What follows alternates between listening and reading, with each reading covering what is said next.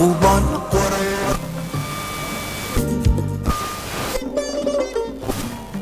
آثار اون درش وجود داره.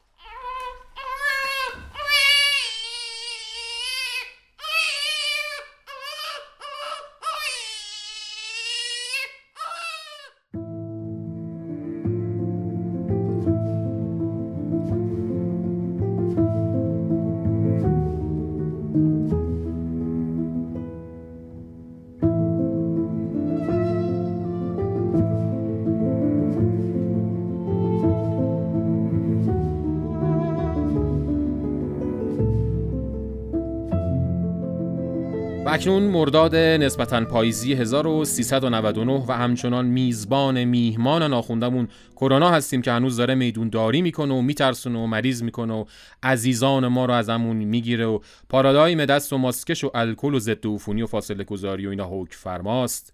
البته مواردی هم دیده میشه رعایت نمی‌کنن و تو مترو میشینن روی این صندلی که برچسب ممنوع زدن و نادر مواردی هم دیده میشه. میرن شمال که قطعا فورس ماژوری چیزی بوده که تو این ترافیک جاده چالوس و مرزن آباد و حراز چیز ترافیک که نه با نادر موارد که ترافیک نمیشه. مگه اینکه نادرش خیلی زیاد باشه. الا ای حال به حق همین وقت عزیز آخر و زمانی قسمتون میدم. رعایت کنید تو رو خدا تموم شه. خسته شدیم والا بد نیست. همین ترکیه عثمانی بغل دستمون. اوضاع سفید شده ظاهرا. بچه ها دیروز اونجا بودن خبرش من دادن.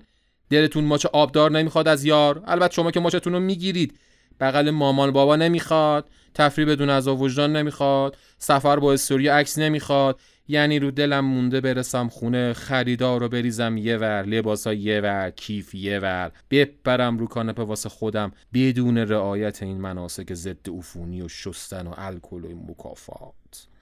و خبر دیگه این ماه این که اوضاع منطقه هم خاورمیانه تر شد و بیروت عزیز دل بعضیا بدجوری ترکید.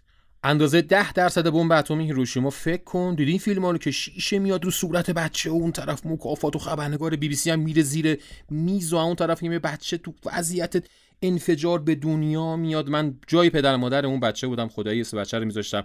ابن خاورمیانه چقر. بگذریم. حالا خیلی اعتقاد دارن که حمله موشکی بوده و, و اینا که این روزا اساسی پیرهن خونین خاورمیانه رو پرچم کردن و زیر سینه زدن و استوری و پست و کپشن و توییت رو زنجیره‌ای هشتگ بارون کردن که لبیروت من قلبی سلام رو به خار خاورمیانه غمگین وصلت دادن. خب داستان چی بود اصلا؟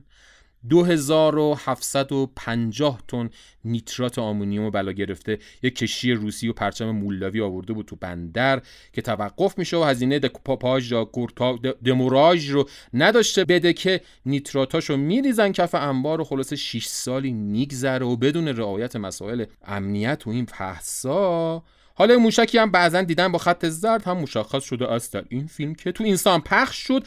البته ما که چیزی ندیدیم شما هم بگید ندیدید تموم شه بره. والا چه کاری آخه؟ مدام همه چی سیاسی خاورمیانیش می‌کنید.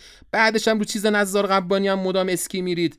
البته خبر رسید که سر این انفجار دولت لبنان استفاده داد. دیگه میشه گفت اشک و اوف و آه بر این خاورمیانه و ملت عزیز لبنان. به اندازه که ما در بدبختیاتون سعیم هستیم ما رو ببخشید.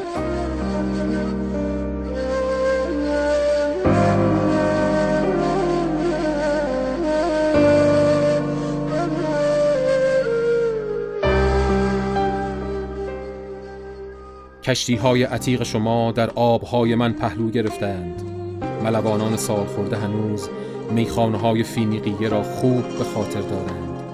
شبهای پرستاره بغداد را بیادتان می آورم و دخترم شهرزاد را که طعم قصه هاش هنوز زیر پلک های شماست.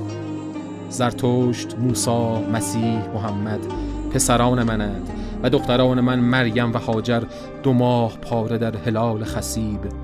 در من به تحقیر من گرید من خاور میانم اینجا خاور میانه است. ما با زبان تاریخ حرف می‌زنیم خوابهای تاریخی می‌بینیم و بعد با دشنهای تاریخی سرهای همدیگر را می‌بریم. از شام تا حجاز از حجاز تا بغداد از بغداد تا قسطنطنیه از قسطنطنیه تا اصفهان از اصفهان تا بلخ بر سرزمین های ما مرده ها حکومت می کنند اینجا خاورمیانه است و این لکنته که از میان خون ما میگذرد تاریخ است. سرزمین صلح های موقت بین جنگ های پیاپی سرزمین خلیفه ها امپراتوران شاهزادگان حرمسراها و مردمی که نمی‌دانند برای اعدام یک دیکتاتور باید بخندند یا گریه کنند.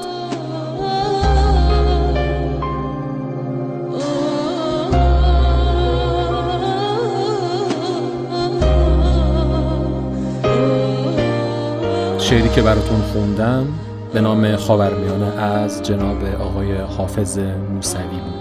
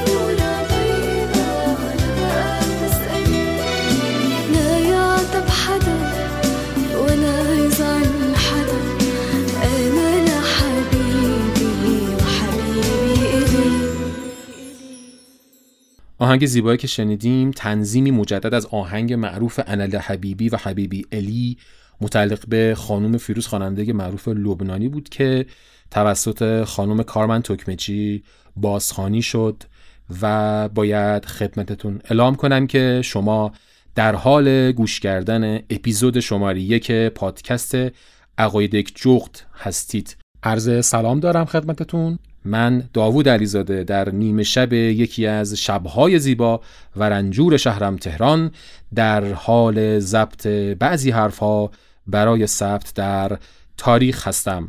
این پادکست یا همون رادیوی اینترنتی عقاید یک جغد تو هر اپیزودش حول یک موضوع محوری محتواهایی رو ارائه می‌کنه که سعی می‌کنه هم آگاهی بخش باشه و هم سرگرم کننده من اینجا از تمام دوستان و عزیزانی که در مورد پادکست شماره صفر من نظر دادن حرف زدن انتقاد کردن هم تشکر گرمی می‌کنم و از شما خواهش می‌کنم که برای این پادکست این اپیزود و اپیزودهای بعدی هم حتما من رو از طریق مدیاها و صفحه اجتماعی که با هشتگ عقاید جغد می‌تونید مشخص کنید من رو کمک کنید و راهنمایی کنید. خیلی مهربونی می‌کنید با من اگه تا آخر این پادکست همراه هم باشید و اگر خوشتون اومد به دوستانتون معرفیش کنید. عقاید یک جغد رو تو پلتفرم های ارائه کننده محتواهای صوتی از قبیل پادگیرهای iTunes مثل Apple Podcasts و Castbox و پلتفرم های ایرانی شنوتو و نام‌لیک می‌تونید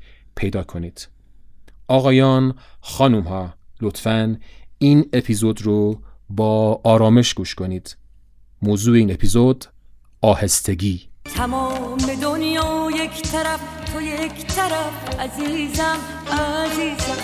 تمام خوبا یک طرف تو یک طرف عزیزم عزیزم. آهسته حالا جونم به جونت بسته. این اپیزود مناسب سن کودکان نیست. لطفا با هنسفیری گوش کنید یا بچه دورورتون نباشه لطفا.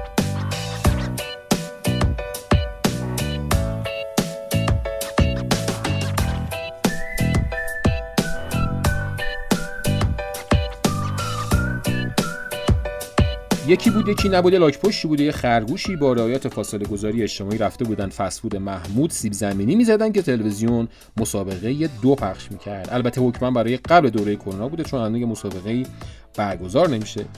لاک پشت نگاهی به خرگوش کرد اسلو موشنوار و در حالی که یقی سیب زمینی سستارش رو گرفته بود تا از دهنش سقوط نکنه گفت میای مسابقه دو بدیم خرگوش اصلا نگاهی نکرد و گفت ببند بابا. لاک پشت از خیر اون سیب زمینی گذشت و دهنش رو شل کرد تا سیب زمینی بیفته و این بار با صدای بلندتری گفت داخل پرانتز البته من حرف زدن لاک پشت تا بلند حرف زدنش رو دیگه خودتون رو تصور کنید. ببین باید مسابقه رو بدیم این میشه داستان. بعد از روش کلی سخنان انگیزشی محتواهایی تولید می‌کنن و سخنرانی می‌کنن و پول در میارن و ملت بدبخت هم نفهمیده پول میدن و سرشون رو پیر داناتور تکون میدن و میگن عجب. بعد آب میوه بره که سمینار انگیزشیشون رو می‌خورن و برمیگردن به همون زندگی انوگوهی که داشتن. خرگوش که همچنان به لاکپشت نگاه نمی‌کرد و سس دور لب دهنش رو به گوشاش پاک می‌کرد گفت وات فاز اسکل کردی منو؟ حالا اینجا لاک پشت چیزایی به خرگوش میگه که فقط تصویر رو می‌بینیم و صدای صحنه رو نمیشنویم. بله ظاهرا خرگوش با پیشنهاد لاک پشت موافقت می‌کنه که باهاش مسابقه بده.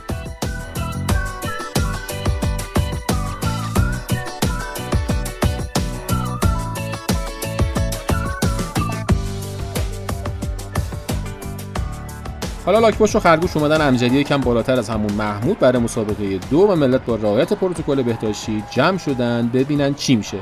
بله شلیک آغاز مسابقه و همونطور که انتظار میره خرگوش به چیزش هم نیست و لاکپشت هن‌هن کنان شروع می‌کنه به دویدن که عرض کنم خزیدن. داخل پرانتز بگم واقعا تو همون داستان چجوری میشه که لاک پشت برنده میشه و اینا خیلی جالبه و اینکه اون خرگوشه خیلی اسکل بوده یا context مسابقه یه جوری بوده. لا لاک پشت چیزی رو وسطا حک و تقلب کرده که تو داستان نیومده ما نمی‌دونیم. حالا که فعلا لاک پشت جلوه. خب تا الان پنج دوری هم زده و بله الان خرگوش تیکاف می‌کشه و پنج دور رو رسما می‌خوره و دم خط پایان منتظر لاک پشت وای میسته. یعنی رد نمیشه از خط پایان. که فکر می‌کنم یکم می‌خواد داستان رو دراماتیکتر و نمایشیتر و طور کنه. بله لاک پشت هم هنهن کنان می‌رسه و خرگوش میاد که ردش blink notification گوشیش میاد. صبر کن ببینم سیگنال خرید سهم اومده برای زاره نشست گوشه خرگوش رو روی سهم داره technical می‌زنه. اونجایی که دانای کل داستانم گوشیشو دارم می‌بینم. بله. کانال رو ترسیم می‌کنه و فیبوناچی رو هم می‌زنه و MACD هم که زده زیر سیگنال و CCI هم که صد و رد کرده اوه اوه میگه موقع خرید. سهم چی هست؟ حالا البته اینقدر ظاهرا دانای کل نیستم که اسم نمادو ببینم. اوه اون رو ببین که لاک پشت از خط پایان رد شد. بله. این بار هم خرگوش باخت. عجیبه واقعا انصافا این دفعه فکر می‌کردم خرگوش می‌بره. و اون داستان فیکه. اما باید بگم که خرگوشه سر همین خرید سم کلی پولدار میشه و لاک پشترم به عنوان منشی خودش استخدام می‌کنه. هر صبح هم که میبینتش یه صداشو تو قبقب خودش میندازه و میگه من در سرزمینی زندگی می‌کنم که در آن دویدن سهم کسانی است که نمی‌رسند و رسیدن حق کسانی که نمی‌دوند. حالا برام یه کاپوچینو بیار اتاقم. حالا دیگه از این داستان بیایم بیرون. الان پیام این داستان چی بود؟ بله آهسته و پیوسته لاک پشتا به همه چی می‌رسن. حالا این داستان و این قصه به ما آدم ها چه ربطی داره و این آهستگی چطور می‌تونه ما رو کمک کنه تو این اپیزود کامل براتون توضیح میدم. با من همراه باشید.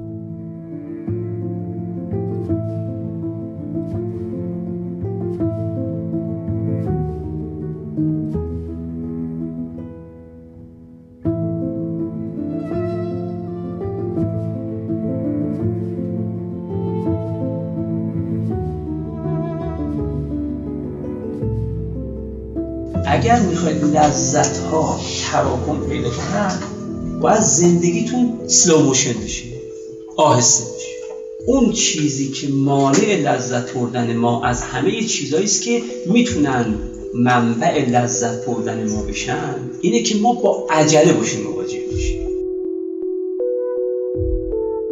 هر که آرام زندگی می‌کنه لذت هر که آرام سخن میگه از سخن گفتن لذت هر که آرام حرکت می‌کنه از حرکت کردنش لذت می‌بره. زندگی همیشه در یک نوع سکون یه چیزی نزدیک به سکون آرامش لذت خودش نشون این بخشی از سخنان استاد فلسفه اخلاق جناب آقای دکتر مصطفی ملکیان بود که در ادامه هم باز خواهیم شنید. یه روز تبلیغ اپلیکیشنی رو دیدم تحت عنوان یوگای سریع یعنی یوگای برای پرمشغله ها و خودم پرسیدم که یوگا سریع آخه لامصب ملت میان یوگا کمی آروم شن ریلکس شن آهسته شن. چطور یوگا سریع quick yoga؟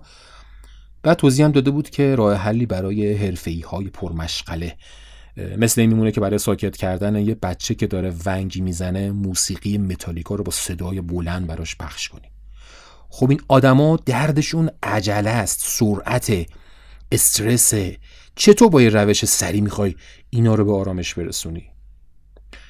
واقعیت اینه که وسواس سرعت، تندخانی، چارچوبهای اجایل، چابک، مدیریت یک دقیقه ای، فروش یک دقیقه ای، عاشقی یک دقیقه ای، خرید یک دقیقه ای، قهوه یک دقیقه ای، هم رشد یک سال در یک دقیقه. دیگه این آخری رسما اسای موسی هم حک کرده. واقعیت قضیه اینه که در برابر عجله و سرعت مفهوم آهستگی یک موضوع خیلی جدی و عمیقیه که خود من رو سورپرایز کرد. داستان از اینجا شروع میشه که یه خبرنگار ایتالیایی به نام کارلو پترینی تو سال 1986 جنبشی رو به نام غذای آهسته پایرزی می‌کنه. ایشون از فسفودا زده شده بود و دنبال راهی میگشت و غذای سنتی و سالم ایتالیایی رو احیا کنه. که این اتفاق یعنی همون سال 1986 همزمان با افتتاح شعبه مکدونالد در روم بود و پترینی قصد داشت به مردم بفهمونه که بابا ایل رئاکس سی اوتین گستاندو چیبو سانو. یعنی همون آرامش در سایه لذت بردن از غذاهای سالم به دست میاد. اما نکته دیگه ای که این خبرنگار زرنگ ایتالیایی به خیلی خوب توجه کردیم بود که با حرف زدن و نصیحت کردن مردم چیزی درست نمیشه. خلاصه ایتالیایی عزیز معرف حضور هستن چیزی تو مایه ما ایرانی ها هستن. یعنی لازم جنبشی شکل بگیره تا هر کدوم درگیر این موضوع بشن و هر کدوم بشن اصطلاحا مبلغ این جنبش و این حرکت. اینطور هر کسی سعی می‌کنه تا اختیار کار و زندگی و خوردنش رو به دست بگیره و کم کم اصلاحات به همه جای دنیا سرایت کنه. در واقع اعتقاد پترینی و چیزی که پیروان این جنبش در حال حاضر هم دارن دنبال می‌کنن اینه بازگشت به حالا سنت ها اصلاح زائقه و حمایت از گونه های زیستی باعث میشه که نه تنها از غذا خوردنمون لذت ببریم بلکه کیفیت زندگیمون هم ارتقا پیدا می‌کنه. و اینجوری بودش که جنبشی رو با هدف حمایت از آهستگی در دنیای پرصورت و عجول امروزی به وجود آورد. یعنی مفهوم آهستگی در دنیای مدرن با قصه شکم و غذا خوردن استارت خورد.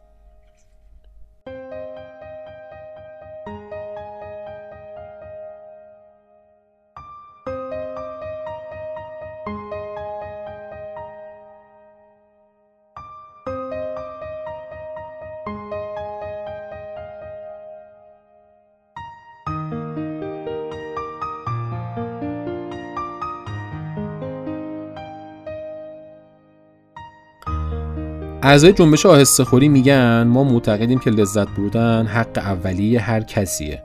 بنابراین مسئولیت حفاظت از سنت های غذایی و فرهنگی که درک این لذت رو ممکن می‌کنن به عهده خود مردمه.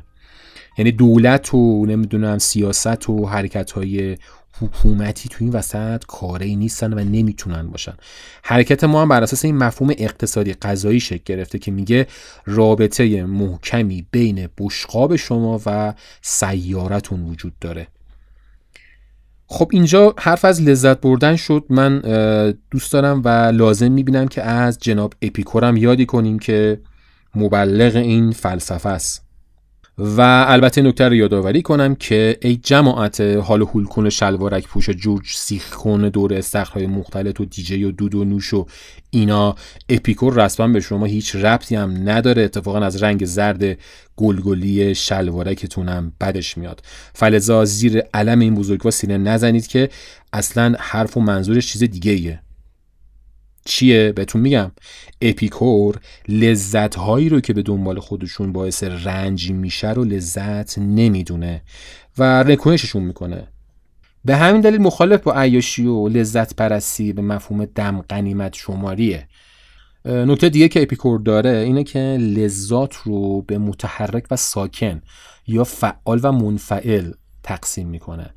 و مقصودش از لذات متحرک خب مشخصه. لذاتی که از حاصل از یک تحرک و حرکتی اتفاق میفته مثل مثلا چی؟ مثل غذا خوردن مثل رابطه جنسی یا لذت جاه و مقام. که اینها در ادامه و اصطلاحا متعاقب این حرکات و این لذت ها قطعا درد و رنجی توشون نهفته است و فرسودگی و خستگی میاره. لذت ساکن همون حالت آرامشی که از نبودن رنج پدید میاد. مثل لذت سلامت. اپیکور لذت ساکن رو توصیه می‌کنه نه لذت متحرک رو. اپیکور همواره به سادگی توصیه می‌کنه و از این جهت فلسفه‌ش به فلسفه کلبیون هم نزدیکه. فلسفه کلبیون یعنی چی؟ حالا کلب به معنی سگ هست تو زبان عربی و مکتب فلسفی کلبی ها فرقه از فلاسفه یونان بود که توسط اگه اشتباه نکنم آنتیس تینس یکی از شاگردان سقراط پایه‌گذاری شد و بعد از اونم به وسیله دیوجانس مشهور شد. دلیل شهرتشون هم رد و حتی کوچیک شمردن هرچی راحتی و آسایش و رفاه و اتیکت و کت‌شلوار و کراوات و ادکلن و نمی‌دونم مهمونی و party و این صحبت هاست.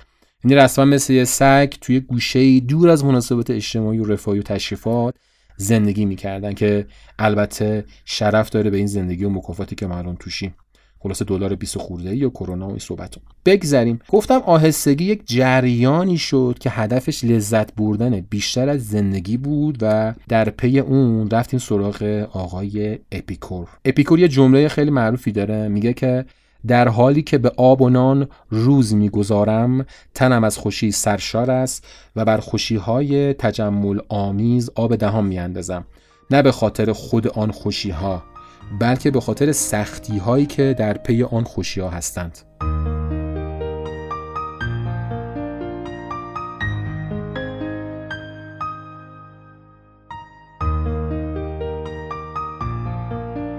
همین اپیکوری که در واقع پدر لذت گراییه در نامه به یکی از شاگردانش داره واقعی مهم زندگیشو نقل می‌کنه.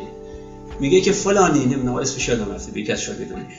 نبودی امروز صبح سه دانه انجیر تازه خوردم. سه دانه انجیر تازه خوردم. این برای اینکه لذت ببره نیاز نداره که یک ارز کنم که دام دوم داد فریاد موسیقی اونجوری مشروب الکلی اونجوری. ببینید یه به سه دانه انجیر به یه چشم ترانسندنتال نگاه یعنی شما می‌تونید از سه دانه انجیر خوردن اونقدر لذت ببرید که تو نامه به شاگردتون بگید که خب نبودی امروز سه دانه انجیر این تو نامه هست خب حالا برگردیم به همون جنبش غذای آهسته ایتالیا. من داخل پرانتز ارز کنم چون که این جریان و جنبش آهستگی از این موضوع جنبش غذای آهسته ایتالیا شکل گرفته لذا این رو یکم بیشتر پرورشش میدم و حالا میریم سراغ شقها و ابعاد دیگه موضوع آهستگی. تو این جنبش غذای آهسته رو فقط درست کردن و خوردن آهسته اون غذا نمی‌دونن در مقابل حالا مثلا فست فود بلکه غذای خوب پاک و منصفانه رو هم مد نظر دارن. اونا معتقدن غذایی که می‌خورن باید مزه خوبی هم داشته باشه و سالم به دست بیاد. یعنی فرایندش هم آهسته باشه. به این مفهوم که نه به محیط زیست آسیب برسونه نه حیوانات رو آزار بده نه برای سلامتی خودمون موزر باشه. و یک جوری از تولید کنندگان غذا هم حمایت می‌کنه. از جنبش غذای آهسته معتقدن که با اصلاح ذائقه ها می‌تونن اولین درس مزه شناسی رو آموزش بدن. غذا آهسته مردم کمک می‌کنه تا لذت خوردن غذاها رو دوباره کشف کنن و همچنین بفهمن که این غذا از کجا اومده و چه کسی و چطور اونها رو می‌سازه. مثلا من خودم راجع به قهوه دقیقا این تجربه رو کردم. وقتی که قهوه رو با آهستگی و آرامش میخوردم و اصطلاح مزمزه می‌کردم یواشاش متوجه انواع قهوه ها شدم که حالا عربیکا و روبوستا هست و برای کدوم کشور و هر کدوم چه ویژگیهایی داره. و وقتی که می‌خواستم برم سفارش قهوه بدم رسما می‌گفتم که از کدوم چند درصد برام تهیه کن. که رسما اگه قهوه ما مثل همیشه سری میخوردم یا همزمان با اون کار دیگه ای می‌کردم این تجربه شیرین و لذت بخش رو هیچ وقت بهش نمی‌رسیدم.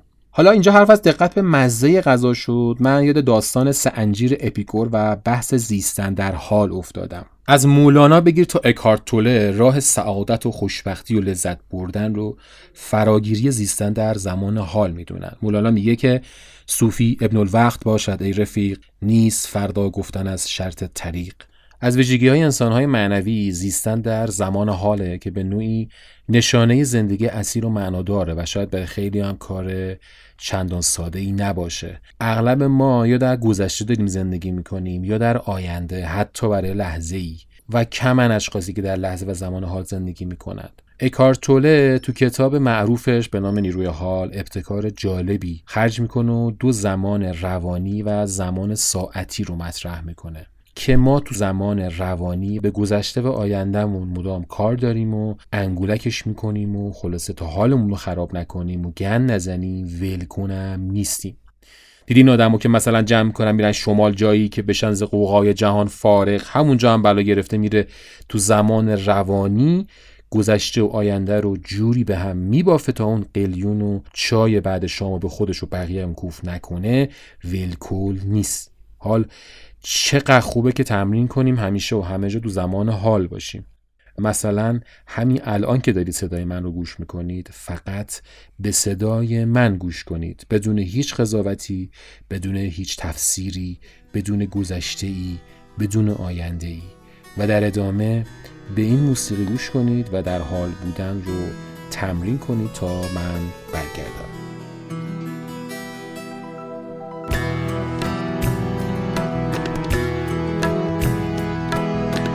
های زوج جوان که امشب آهسترمه آسابه رو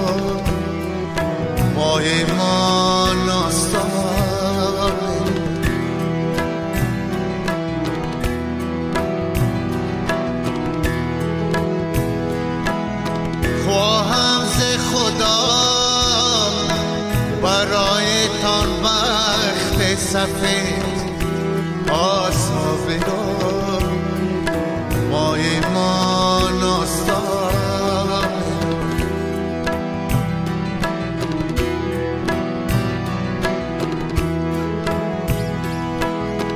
این وصلت خوب به تان مبارک بادا آسابه رو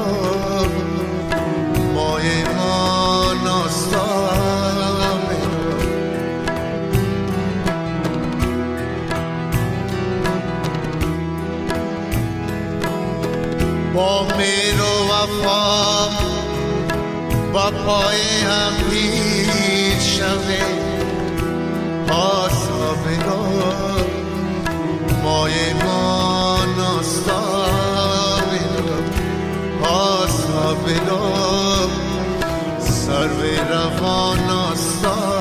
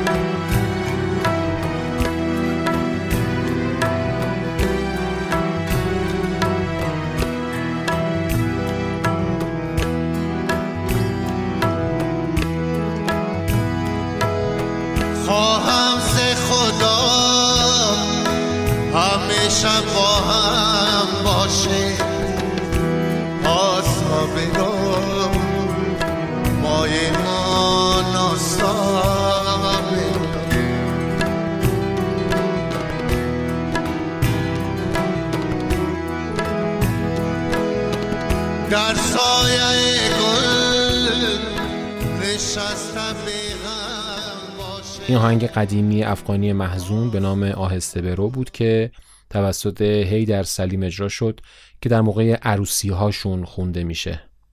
خب امیدوارم از درک زمان حال لذت کافی رو برده باشین. ما از مبحث آهستگی به لذت رسیدیم و از اونجا به درک زمان حال و گفتیم که مولانا و اکارتوله تو این مباحث حرفهایی برای گفتن داشتند.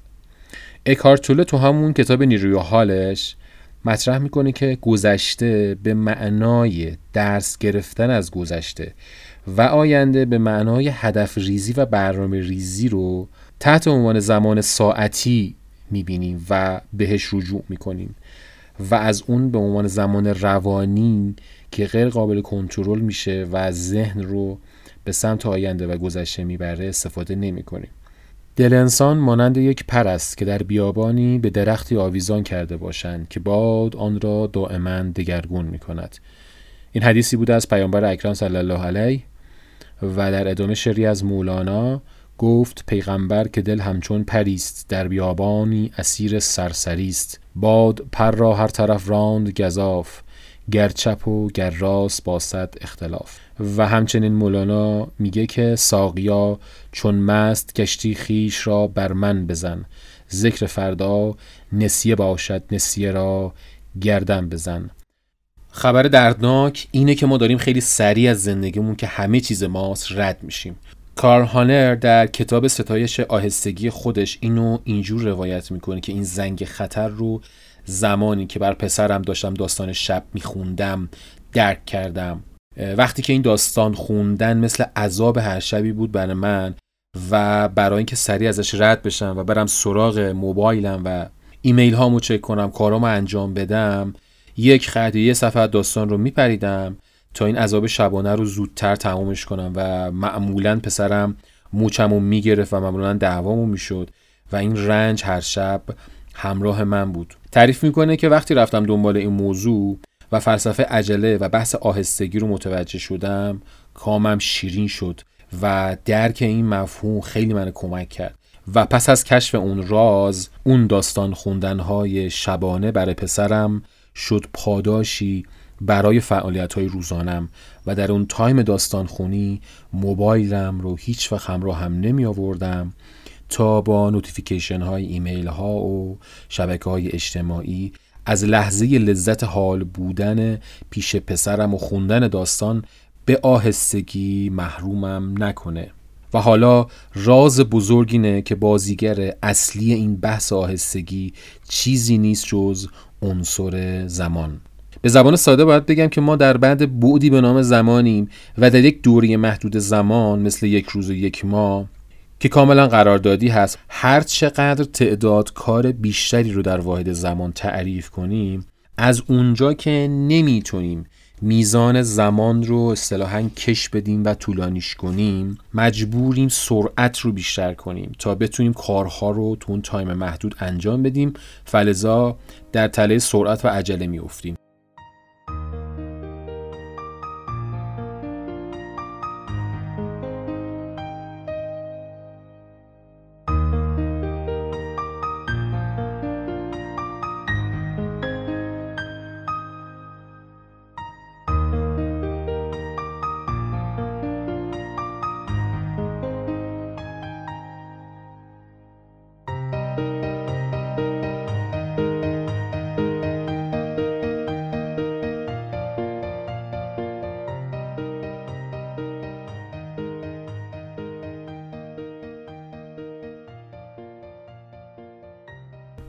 در ادامه جنبش غذای آهسته ایتالیا جنبش های دیگه ای شکل گرفت که و اگر هم از قبل بود توسعه پیدا کرد و رشد کرد. مثل پزشکی آهسته و نگاه کلنگرانه به بدن و روح و تاثیرش در درمان بیماری ها و همچنین حرکت هایی مثل توریسم آهسته، مطالعه آهسته، یادگیری آهسته، مدرسه آهسته، مدیریت آهسته و مثلا تو همون ایتالیا بعد از جریان جنبش غذای آهسته طراحی نظام شهری آهسته اسلو سیتی به وجود اومد که تو اون مبلمان شهری و طراحی شهری به شکلی انجام میشه که سرعت آدمها رو می‌گیره و توجهشون رو به لحظه حال بیشتر می‌کنه. مثلا باعث میشه که بیشتر با گله ها و گیاهان کنار خیابون روبرو بشن و از اون استفاده کنن و بهره ببرن. رویداد مهم و جالب دیگه به نام سکس آهسته شکل می‌گیره. همین کارل هانر تعریف می‌کنه که یه بار تو مسیر خونش آگهی می‌بینه تحت این عنوان که partner تون رو در سی ثانیه به ارگاسم برسونید. یعنی به جایی رسیدیم که برای سکس هم کرونومتر می‌ذاریم و دنبال ثبت رکوردیم. حالا اینکه اصلا رابطه جنسی درست چیه و فرق سکس و fuck رو اکثرا نمی‌دونن یه بحث طولانیه.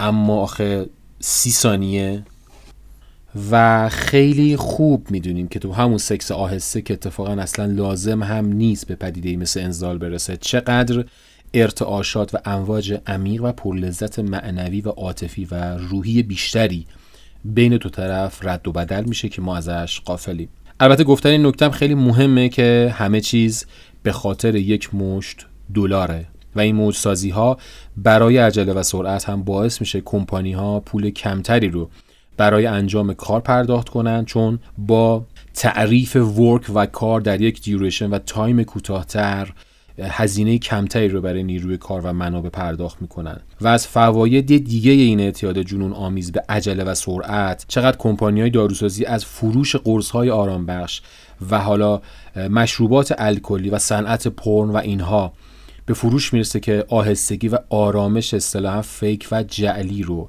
بهمون غالب می‌کنه. خب حالا ما سوال اساسی رو اینجا می‌پرسیم که این آهستگی برای چیه و هدفمون از طرح این مبحث چیست؟ یعنی به چه درد ما می‌خوره؟ حقیقت اینه که تفکر خلاق در سکوت و خلع به وجود میاد. مثل خلع موجود در رحم یا خلق جهان در عدم و بیگ بنگ. و چه قبول بکنیم یا نه این فلسفه خلق و تولده. و آهستگی تجربه زیستن در حال رو برامون میسر می‌کنه و زندگی در حال تمرکز و ظرفیت استفاده از مغز رو افزایش میده که نتیجه اینا چی میشه؟ خب نبوغ و رشد و خلاقیت و حال خوب. کارل هانر در کتاب در ستایش آهستگیش از یک آزمایشی تو دانشگاه هاروارد نقل می‌کنه که روی دانشجوی موفق و کمتر موفق انجام دادن و متوجه شدن اونایی که تو دوران دبیرستانشون برنامه و فوق برنامه هاشون زیاد بود و پر بود و تو دوران دانشگاه هم مدام سرشون شلوغ بود و مثلا از کلاس ریاضی یک می‌رفتن نمی‌دونم انقلاب اسلامی از انقلاب اسلامی می‌رفتن تنیس از تنیس می‌رفتن کلاس دیگه بعدش کلوپ فلان و نشریه و سخنرانی و استخر رو نمی‌دونم فلان تجربه کارهای خلاقانه و نوآوری به اون صورت نداشتن و معمولا شور و اشتیاق و رویا پردازی هم تو شخصیت و طرز زندگیشون دیده نمی شده. بر اساس همین تحقیق هیئت امنای دانشگاه تصمیمی می‌گیره و یک نامه ای رو به سال اولی های هاروارد ارسال می‌کنه با عنوان سلو داون به معنی آهسته تر و توی اون نامه توضیح میده کمی آهسته تر عمل کنید کمتر کار کنید. به هر چیز وقت لازم رو بدید تا از اون لذت ببرید و درکش کنید. و بابت این آهستگی شما از زندگی و خود هاروارد نصیب بیشتری می‌برید و حتی شاید مواقعی بیش بیاد که اصلا کاری نکنید و برای این لحظات هیچ وقت خودتون رو آزار ندید و اذیت نکنید. شاید اون کار نکردن تو اون لحظه بهترین اتفاق برای شما باشه. و حالا این سوال اساسی تر رو می‌پرسم که علت این همه فرار از آهستگی و داشتن عجله و سرعت زیاد چیه؟ خب دلیل مختلفی داره اما تو سه تا علت اصلی میشه اینو خلاصش کرد. اول اینکه واقعیتش عجله و تندکار کردن و ورک هولیک بودن و پرکار بودن و انباش کارها و انجام چند کار توی لحظه که اصطلاحا به نام مولتی تسک و این این بحثا که اتفاقا دکور خوبی هم برای جذب نیرو و کارمندها و مدیرها داره خیلی لذت بخشه مخصوصا برای افراد با ذریع بالا. یعنی ترشح آدرنالینی که در مغز ایجاد میشه باعث انقباز عضلانی و حجوم خون به اندام و مغز میشه که هر آدمی رو تحریک می‌کنه که وارد مدار سرعت بشه. دلیل دوم اینه که از سرعت و پرکاری ما دیوار و قشاع زخیمی می‌سازیم تا از سوالهای اساسی راجع به خودمون و روان خودمون فرار کنیم. این دلیل برای روانشناسا و روانکاوا خیلی جذابه. اینکه عقده ها و زخم های درونمون رو با مشغول کردن و پر کردن ذهن فراموش می‌کنیم. با عجله و سرعت کاری می‌کنیم که الکل و سیگار و سکس و اعتیاد و انواع مواد مخدر با ما می‌کنه و همون کارکرد رو داره. همونجوری که گفتیم قبل سعادت و حال خوب و بیرنجی در زندگی در بودن و درک زمان حال به دست میاد.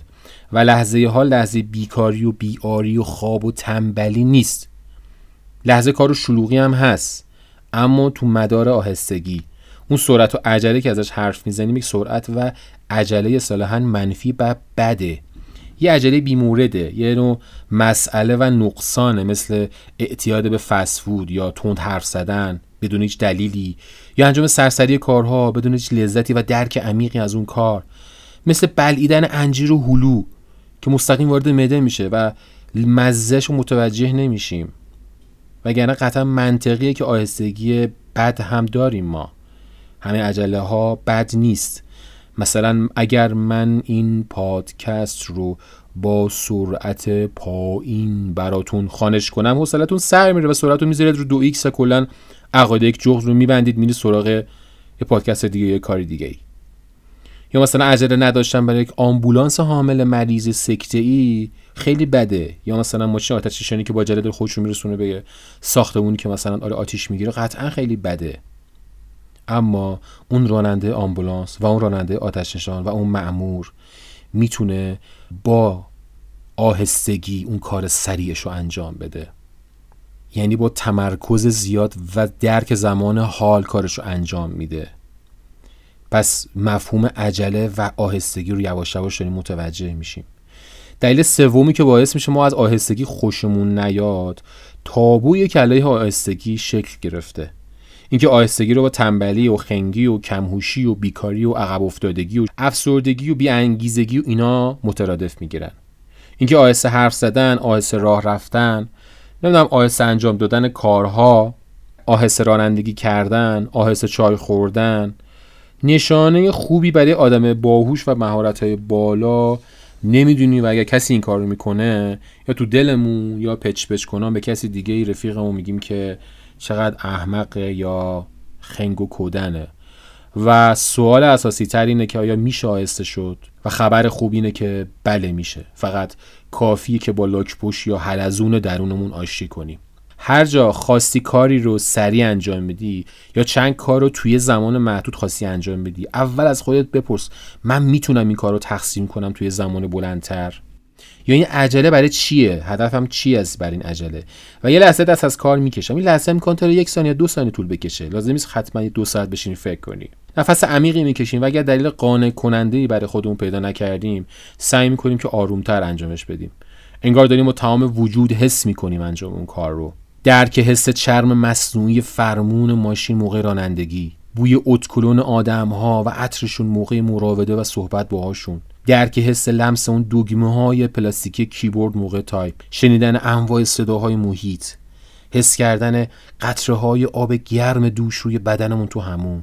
کلا برای کارهایی که میشه مترونوم رو بذاریم کنار. این کار رو بکنیم. و هر از چندگاه لپتاپ و تبلت و موبایل و صفحه‌های اجتماعیمون رو خاموش کنیم و بذاریم محیط آدم ها و طبیعت با سکوت و سکون و آهستگیشون وجود ما رو مملو کنن. خبر خیلی خیلی خوب اینه که با آهسته انجام دادن کارها به نیروی حال هم می‌رسیم و اون موقع است که از دردمندی و رنج هایی که حاصل محاسبات زمان روانی ذهن ماست که همون بحث زمان رجوع به گذشته و آینده است رها میشیم.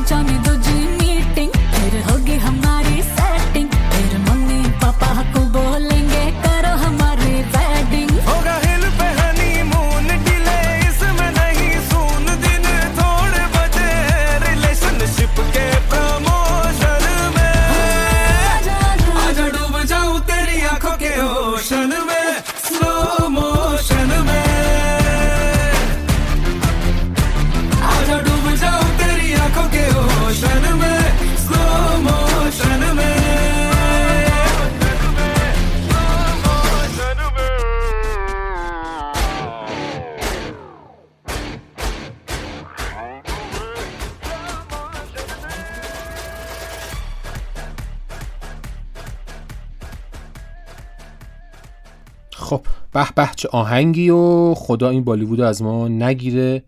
آهنگی که شنیدید به نام اسلاموشن مربوط به فیلم بهارات محصول سال 2019 بالیوود به کارگردانی علی عباس سفر بود که با درخشش سلمان خان و کاترینا کایف اکران شد.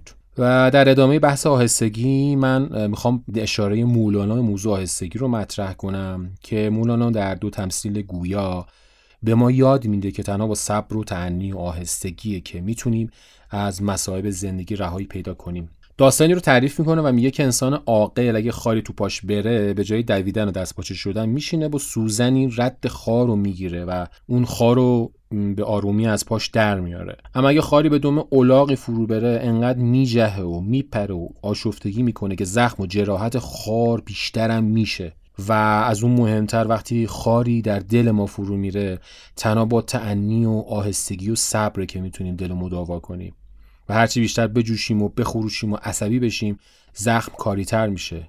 چون کسی را خار در پایش جهد پای خود را بر سر زانو نهد و سر سوزن همی جوید سرش ور نیابد می‌کند با لب ترش. خار در پا شد چون این دشوار یاب خار در دل چون بود واده جواب. خار در دل گر بدیدی هر خسی دست کی بودی غمان را بر کسی. کس به زیر دوم خر خاری نهد خر نداند دفع آن بر می جهد. بر جهد وان خار محکمتر زند عاقلی باید که خاری برکند. خرز بهر دفع خار از سوز و درد جفته می انداخت صد جا زخم کرد. تمثیل دیگری حضرت مولانا تو غزلیات شمسش داره و اینطور تعریف می‌کنه که خارپشتی دوم مار رو به دهن می‌گیره و مار به جای آنکه ساکن و صبور باشه خودش رو گرد می‌کنه و میپیچه به دور خارپشت و نتیجتا آسیب بیشتری می‌بینه و تمام تنش خارخار میشه و میمیره. و میگه اگر مار می‌تونست آروم بگیره و ساکن باشه قطعا نجات پیدا می‌کرد. بگرفت دم مار را یک خار پشت در دهن سر در کشید و گرد شد مانند گویی آن دقا آن مار ابله خیش را بر خار می‌زد دم به دم. سوراخ سوراخ آمدو از خود زدن بر خارها. بی صبر بود و بی حیل. خود را بکشت او از عجل گر صبر کردی یک زمام رستی از او آن بدلقا بر خار پشت هر بلا خود را مزن تو هلا. ساکن نشین وین ورد خان جا القضا زاق الفضا. و این شعر فوقالعاده زیبا از مولانا. گر بیدل و بیدستم و از عشق تو پا بستم بس بند که بشکستم آهسته که سرمستم. در مجلس حیرانی جانی مرا جانی. زان شد که تو میدانی آهسته که سرمستم. پیشای دمی جانم زین بیش مرنجانم. ای دلبر خندانم آهسته که سرمستم. ساقی می جانان بگذر ز گران جانان. دزدیده ز رهبانان آهسته که سرمستم. رندی چو من فاشی بر ملت قلاشی در پرده چرا باشی؟ آهسته که سرمستم. ای می بترم از تو من باده ترم از تو پرجوش ترم از تو. آهسته که سرمستم. از باده جوشانم و از خرق فروشانم از یار چه پوشانم؟ آهسته که سرمستم. تا از خود ببریدم من عشق تو بگزیدم خود را چو فنا دیدم. آهسته که سرمستم. هرچند به تلبیسم در صورت قسیسم تلبیس به معنای نیرنگ هست اینجا و قسیس به معنای مرد روحانی. هرچند به تلبیسم در صورت قسیسم نور دل ادریسم. آهسته که سرمستم. در مذهب بیکیشان بیگانگی خیشان با دست بریشان آهسته که سرمستم ای صاحب صد دستان بیگاه شد از مستان. احداث و گرو بستان. آهسته که سرمستم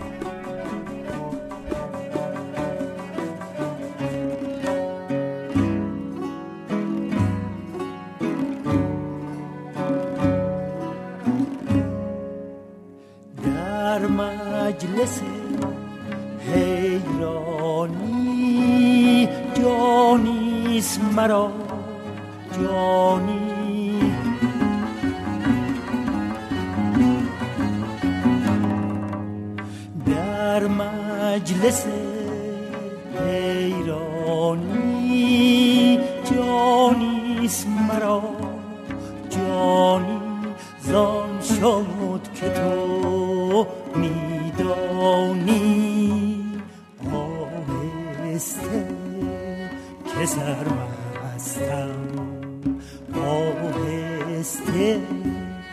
سرمستم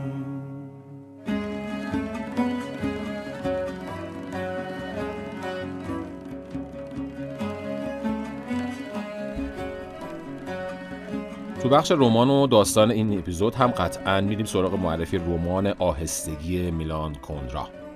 میلان کندرا نویسنده ای بودش که به خوبی می‌دونست چجوری تعاریف ذهنی خودش رو از مفاهیم و اصطلاحات عمیق برای مخاطب روشن کنه. این رمان در سال 1995 و به زبان فرانسوی نوشته شده.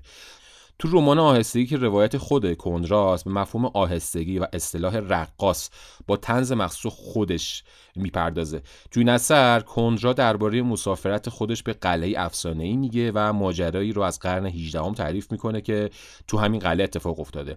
بعدش هم به نقد اون می‌پردازه. البته ماجرای دیگه ای هم تو کنار این بحثا روایت می‌کنه و تو آخر هم قهرمان ها رو روبروی هم قرار میده و به مخاطب اجازه میده که از نگاه خودشون این جریان ها رو ببینن و در نهایت خودشون رو نگاه کنن. یه جور یه جور تقابل سنت و مدرنیته رو هم تو این رمان ما درک می‌کنیم. نقد رسانه و مدیا تو زندگی امروز انسان از دغدغه های این کتابه. تو دورانی که رسانه ها تمامی زوایای فردی و زندگی ما رو تو مشت خودشون دارن افرادی رقاص میشن. مثلا همین شاخهای اینستا و اینفلوئنسرها اینا که تلاش می‌کنن از رسانه برای محبوبیت خودشون استفاده کنن. اما این قول دهانگشا دیگه همه چیزو میبله. در نهایت اونها رو تبدیل به عروسک خیمه شب بازی خودش می‌کنه و به نظرم میرسونه به جایی که از خود بیگانگی اجتماعی اتفاق میفته شاید بشه گفت رقاص کنرا به تعبیری همون شومن یا همون شاخ اینستا که عرض کردم که عاشق شهرته. بنده دیده شدن. کندرا چنین شخصیتی رو مقابل شخصیتی قرار میده که از رقاص بودن متنفره و البته مغلوب میشه. و تلاش می‌کنه این تحقیر شدن رو در کام گرفتن از زنی جبران کنه. تو این روایت کندرا سرعت زندگی ماشینی رو مطرح می‌کنه که لذت آهستگی رو از ما گرفته. لذتی که ما اونو فراموش کردیم. هرچند انسان معاصر لذت جوه اما همین لذت جویی رو نیز فدای سرعت می‌کنه و کیفیت اونو هم از من می‌بره. زمان به سرعت درگذره و چگونگی گذر روزها رو اصلا متوجه نمیشیم. تو این کتاب ما دو روایت داریم. داستان دو عاشق قرن 18 و داستان انسان معاصر که تو عشق خودش فقط سرعت رو برای لذت کامجویی می‌بینه. کندرا به خوبی تقابل این دو رو با هم نشون میده و در نهایت این انسان معاصری که رسیدن به لذت ناکام میمونه.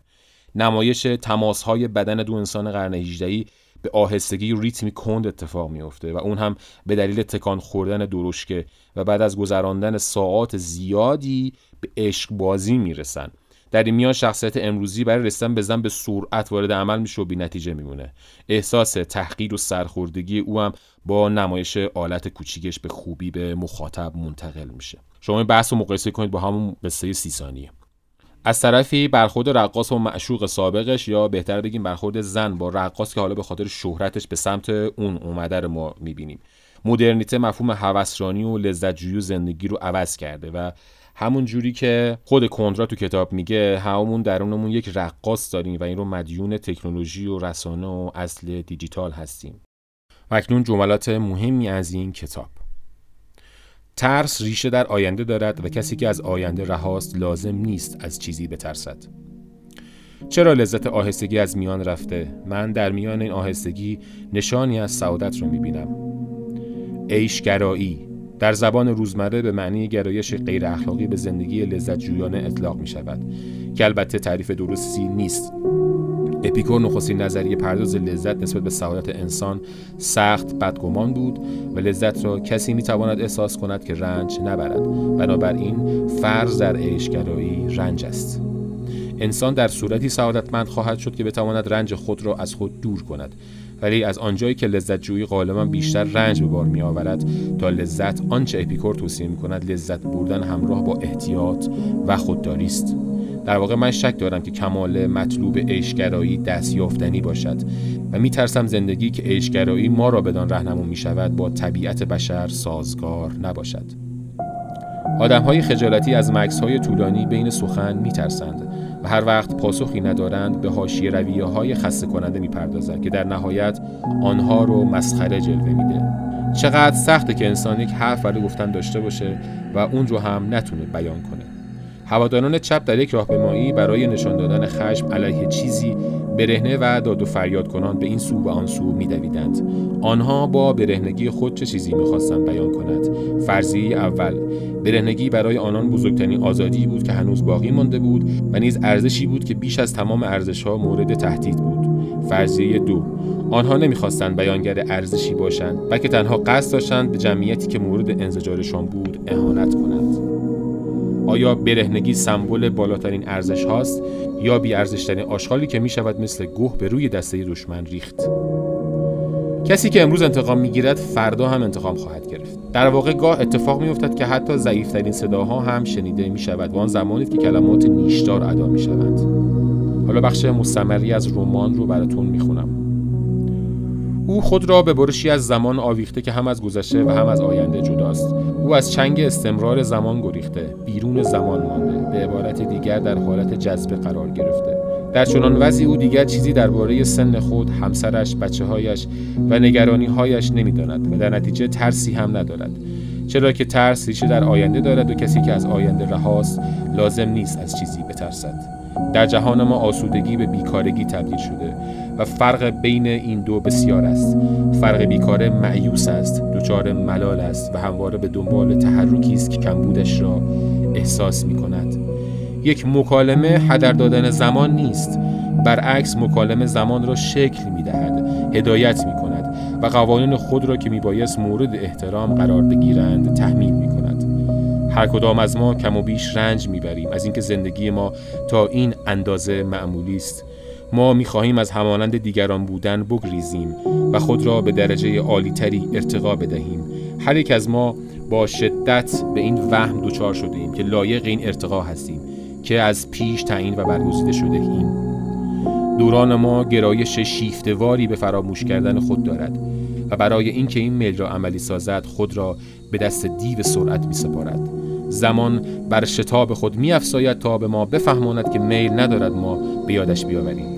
زیرا از خود خسته است بیزار است و می‌خواهد شعله کوچک و لرزان خاطره را خاموش کند. یکی از نشانه های عشق حقیقی آن است که به تو عشق ورزند بدون اینکه شایستگیش را داشته باشی. اگر زنی به من بگوید عاشق تو هم چون روشن فکری محترم هستی برایم هدیه می‌خری و ظرفها را هم خوب میشویی مرا ناامید کرده. چون این عشقی بیشتر عملی خودپسندانه به نظر می‌رسد. چقدر دلپذیر است که بشنوی من دیوانه تو هم. هرچند که روشن فکر و محترم نباشی.